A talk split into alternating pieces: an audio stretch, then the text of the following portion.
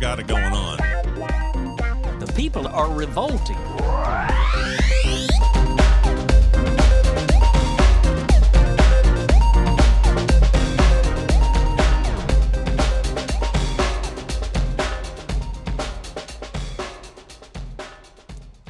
Welcome to People Are Revolting, a daily dose of disobedience. This piece is published at therealnews.com and written by Ashley Bishop. Quote, He was my uncle. They killed him during the strike in the center of Puyo, here in Ecuador. He was my uncle. He was Oldemar Guatatoca Vargas. Yolanda Vargas, a Shuar woman in her mid 30s, sits in her parked car in the remote jungle outpost of Palora, located within the province of Morona, Santiago.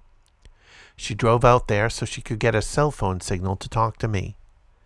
The ride from her community takes roughly an hour over the dirt roads, winding a narrow path through the Amazon. With everyone else in the community, besides her elderly and sick mother, in the capital of Quito, taking part in El Paro Nacional, the national strike. She's had to bring her school aged children with her, smushed shoulder to shoulder in the front and back seats. Across the street from where she's parked, the general store, which usually sells basic goods like cooking oil, salt, baby chicks, and toilet paper, is boarded up. The expected passing procession of motorcycles carrying whole families through the main thoroughfare never shows up. There's an eerie sense that everyone is elsewhere. And they are. He was a very good person. He was fighting in the strike as an indigenous person. His people were in Puyo, so they killed him on the day of the strike, she tells me, crying, as one of her daughters drapes herself over the headrest, glancing at her mother with concern. Vargas's youngest child, less than a year old, wriggles in her lap, while her three other children, all boys, fidget and pinch each other in the back seat. Oldemar Guatatoca Vargas, also known as Byron Guatatoca, was killed in June on the ninth day of El Paro Nacional, an indigenous activist, father and husband, representing the Quichua people. Guatatoca Vargas was struck in the forehead by a tear gas canister fired at close range during an outbreak of violence between the National Police and indigenous protesters and activists. Graphic video of the moments following the impact capture a horrific scene. The tear gas canister lodged in his skull, still spewing gas that obscures Guatatoca Vargas's body as he lays flat on the street, arms spread wide, as if on a crucifix, while protesters shout, They killed him. Along with the video, more disturbing photographs of the haunting aftermath of Vargas's violent death quickly circulate through the social media pages of indigenous organizations, accompanied by the hashtag Paro Nacional 2022 EC. The National Police denied culpability in the death of Guatatoca Vargas. In response, protesters set the city's police station ablaze. The Confederación de Nacionalidades Indígenas del Ecuador, CONAI, led by President Leonidas Iza Salazar, and the Confederación de Nacionalidades Indígenas de la Amazonia Ecuatoriana, CONFENAI, called for the national strike following a year of fruitless dialogue between the indigenous populations of the country and the Ecuadorian government under conservative president and former executive president of Banco de Guayaquil, Guillermo Lasso.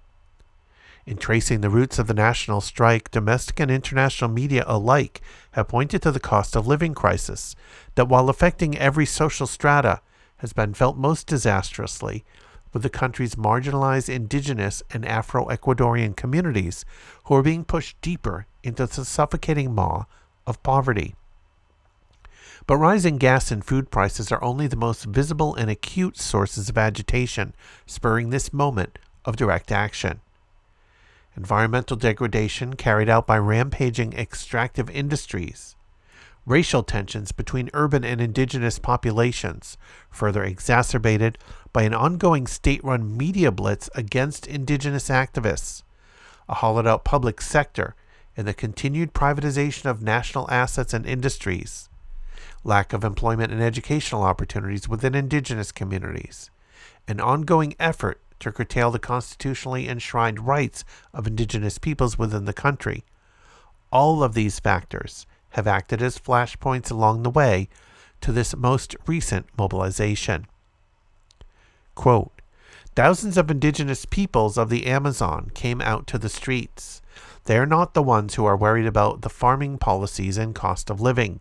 They are basically worried about their lands, the struggles that they are taking on daily, said Geronimo Zuniga, Director of Programs with Amazon Frontlines, which works to support indigenous communities within the northeastern section of the Ecuadorian Amazon and the cross border lands nestled between it, Peru, and Colombia. We have faced some sort of media coverage that basically tends to tell just one side of the story and then has oversimplified the movement and their struggle and their demands. On June 13, indigenous activists and protesters erected a series of road blockades, mounds of packed earth, tires, piles of wood, and bonfires, severing critical arteries of trade and travel between the country's provinces. Territories where major oil producing operations take place were cut off, and machinery on indigenous lands was seized or occupied, resulting in the country's oil production being cut in half after the first week of action. 10,000 indigenous protesters marched into the capital city, brandishing spears, and they brought the neoliberal economic machine to its knees. Iza, who orchestrated the blockage of the Pan American Highway, the world's longest highway and a critical route connecting the tip of Argentina to Alaska, was arrested on June 14 and charged with disrupting public services. He was released the next day due to intense public outrage. Following a brief trial in September, the Ecuadorian government dropped the charge against Iza. My whole family, brothers, nephews, friends, and the people in general, were in the national strike. Raul Elias Antuca, a resident of Morona, Santiago, and longtime local activist for the Shuar people, told me. The Shuar are an indigenous people whose communities stretch across the Amazon jungle in both Ecuador and Peru. There are deep and long running racial tensions between the Shuar, as well as the many other indigenous populations of Ecuador, and the largely urban populations who identify as having Spanish or European heritage.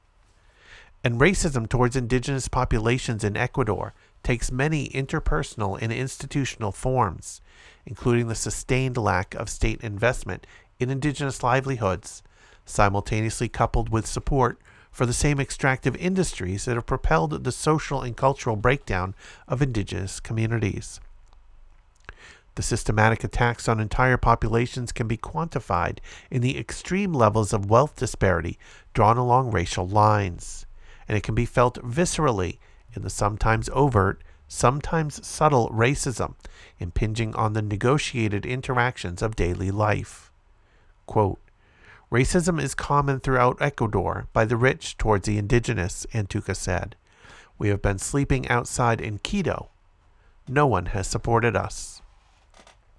By the end of the strike on Thursday, June 30, after 18 days of action across every province of the country, La Alianza de Organizaciones por los Derechos Humanos the Alliance of Organizations for Human Rights, reported that six people had been killed, 331 people were injured, and 152 arrests were made. Protesters on the ground have stressed that the actual numbers are likely higher. With support from the country's social and environmental organizations, student groups, and labor unions like Frente Unitario de Trabajadores, FUT, Indigenous leaders presented the Lasso administration with a list of 10 demands at the outset of the strike. Beyond alleviating the stress of rising gas prices, which the Lasso administration has agreed to tackle through a 10 cent reduction in oil prices, far less than the 45 cent per gallon decrease outlined in the list of demands, The bulk of the demand centered on overhauling Ecuador's economic and political status quo and repairing decades of damage caused by the blight of neoliberal policy. Those demands included discontinuing the privatization of public services, sanctioning workers' rights and increasing enforceable protections for a burgeoning labor movement, fair prices for basic goods, and honoring the 21 unique rights of indigenous populations as guaranteed in the Constitution. Contained within Las Ten Demandas de la Movilización Nacional Popular y Plurinacional, the Ten Demands of the Na- National, Popular, and Plurinational Movement, repealing the little known Executive Decrees 95 and 151. The anodyne labels for these institutional policies belie their truly insidious machinations. Ultimately, it was a repeal of Decree 95 and the amendment of Decree 151, a grudgingly accepted compromise from the original demand for a full scale repeal of the decree, that paved the way for an agreement between indigenous leaders and Lasso's administration to halt the strike for a 90 day arbitration period. Decree 95 sought to increase oil production from 493,000 barrels of oil per day at the time of passage of the decree in July 2021 to 1 million by 2025. The seemingly unfeasible increase in production was supposed to come from reckless deregulatory measures that would accelerate the process of environmental licensure for transnational companies looking to operate within oil blocks and continuing the transfer of operations from the state. Perhaps more troubling, Decree 95 would expand oil blocks further into indigenous territories and the intangible zones, the areas of rainforest in which the few remaining uncontacted tribes still reside.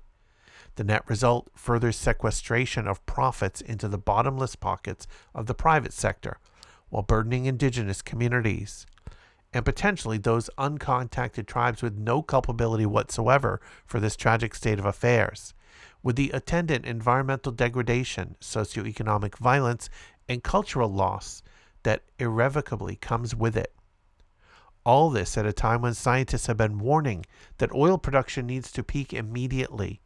If we are to halt warming below 1.5 degrees Celsius and avert the most catastrophic climate scenarios an already aborted endeavor that polluting nations in the oil industry have shown they never took seriously. Decree 151, focused on the mining industry, is similarly aimed at weakening regulatory measures in order to draw in more private investment. Here again, the Ecuadorian government demonstrated its disregard for its most vulnerable populations by expanding the boundaries of existing mining operations into indigenous communities and intangible zones. Under the amendment, this proposed expansion into indigenous territories, intangible zones, protected nature reserves, and water sources, as well as archaeological sites, will be rolled back. We are striking because there should not be that oil exploitation or gold mining in our territory. That is why the government is now granting permits to exploit mining. That is what the government is granting the permit for. We are not going to allow the government to take over our territory, said Vargas. The river where the children bathe, the water which we drink, is contaminating us. They contaminate us with fuel. Everything is combustible. While the repeal of Decree 95 and amendment of Decree 151 have been hailed as wins for the indigenous movement, it remains to be seen whether the Lasso administration has acted in good faith. October 14 marked the end of the 90 day arbitration period, in addition to the repeal of Executive Decrees 95 and 151. The extended dialogue yielded agreements on three facets of the ten demands a one year moratorium on new oil and mining concessions, the prioritization of indigenous Ecuadorians in the distribution of government loans, and an expanded budget for multicultural bilingual education. CONAI will be convening on November 18 to finalize their terms for the implementation of these agreements. We have to be vigilant that this is actually done, said Zuniga. The struggle to change their lives and the struggle to protect territories and therefore climate is an ongoing struggle. One strike won't solve everything. These environmental protections and the environmental ruin that necessitated them are crucial to understanding this most recent mass mobilization. They serve as a connective tissue that runs through the seemingly desperate demands that galvanized El Paro Nacional, demands made within the greater struggle for indigenous rights. Yolanda Vargas and Raul Elias Antuca live within Oil Block 10. Matted down clearings within Vargas's community reveal large puddles covered by a multi-hued film of gasoline glistening underneath the equatorial sun. Barefoot and bare-bottomed children stomp through them as they navigate the dirt paths linking all of the lean-to style huts in the community. Home to an extended family with a handful of adults and their children of varying ages, the community sits alongside the Lucian River a tributary flowing in from the Amazon. The river is their main source of water for drinking, cleaning, transportation to and from hard to reach pockets of the region, and food. Blast fishing is sometimes used in this part of the Amazon, which entails setting off tiny explosives in stretches of shallow water. Stunned fish float to the top, where they can be easily scooped off. When I get up, Vargas says, I make a little fire to cook for my children before they go to school. So very happy, I wake them up and say, Get up, son, how are you? I make my children wash and change. I serve them and I'm happy. But sometimes I'm sad because of what we are going through here in Ecuador. Sometimes I tell them, Mijo, this is happening to us. He says, Mommy, it's not happening. They are also suffering. On the sun-baked earth, her community claims as the lands of their ancestors. Vargas spends a majority of her days hacking through a detritus of leaf litter, in the same way generations before her worked over the land, to pull out yucca, a large tuber with tough brown skin and stark white flesh. Yucca is a staple of their diet. She uses the yucca to make chicha, a fermented alcoholic drink common to this region of Ecuador. The chicha is made by chewing up the tuber's flesh and spitting it out into a large bowl, where it ferments and is later served from a shared bowl. Pitaya or dragon fruit, plantains, bananas, and small potatoes are also grown in this territory. We Shuar depend on our crops. Sometimes our wives take the products to the local market to sell at an unfair price, but we have no choice but to offer them at these prices because the mestizos buy our products but do not value the sacrifice of our work, says Antuca, the 52 year old father of four. Antuca spends his days laboring over his crops for sale and sustenance, collecting orchids for their ornamental value, and taking care of the traditional medicinal plants he grows. He plants fruit trees and other native plants in the area surrounding his territory, which was stripped bare by logging. He breaks only for the rain and the arrival of nightfall when he retires to his family's company. For Vargas and Antuca, everything lives and dies within the jungle. It is in that great chasm between life and death where new lovers meet, babies are born, and the echo of centuries whistles through the trees that they are trying to hold on to. A growing body of research has supported what indigenous communities already know land under the stewardship of indigenous populations, is able to maintain its biodiversity, sustain its health, and store carbon within its vegetation and soil, thereby reducing the amount in the atmosphere. So far, no human made carbon capture technologies have surpassed the ability of the rainforest to sequester carbon. Continued deforestation, drought, and fires are threatening the ability of the rainforest to hold on to this carbon 17% of the Amazon has already been lost over the last 50 years. As the planet warms, the Amazon is rapidly evolving from a carbon sink to a source of carbon, creating an irreversible feedback loop and accelerating the rate of warming. If this trend continues, 30% to 60% of the Amazon could become an arid, savanna like environment where yucca and orchids can no longer be grown, where no life can flourish. The only way to take care of the forest is to inhabit it and not allow the entry of oil miners or loggers, especially by raising awareness among the Shuar population to defend the forest with their lives, soul, and heart, said Antuca. There is more to this story, but for this episode, we're going to end there.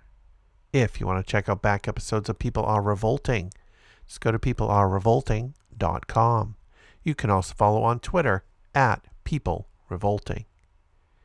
Keep revolting, and thanks for listening.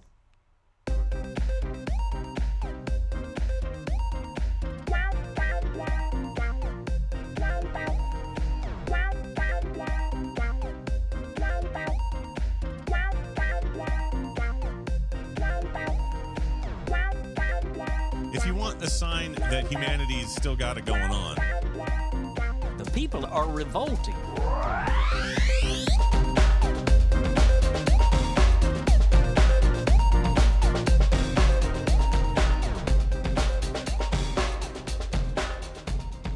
I think you just nailed it.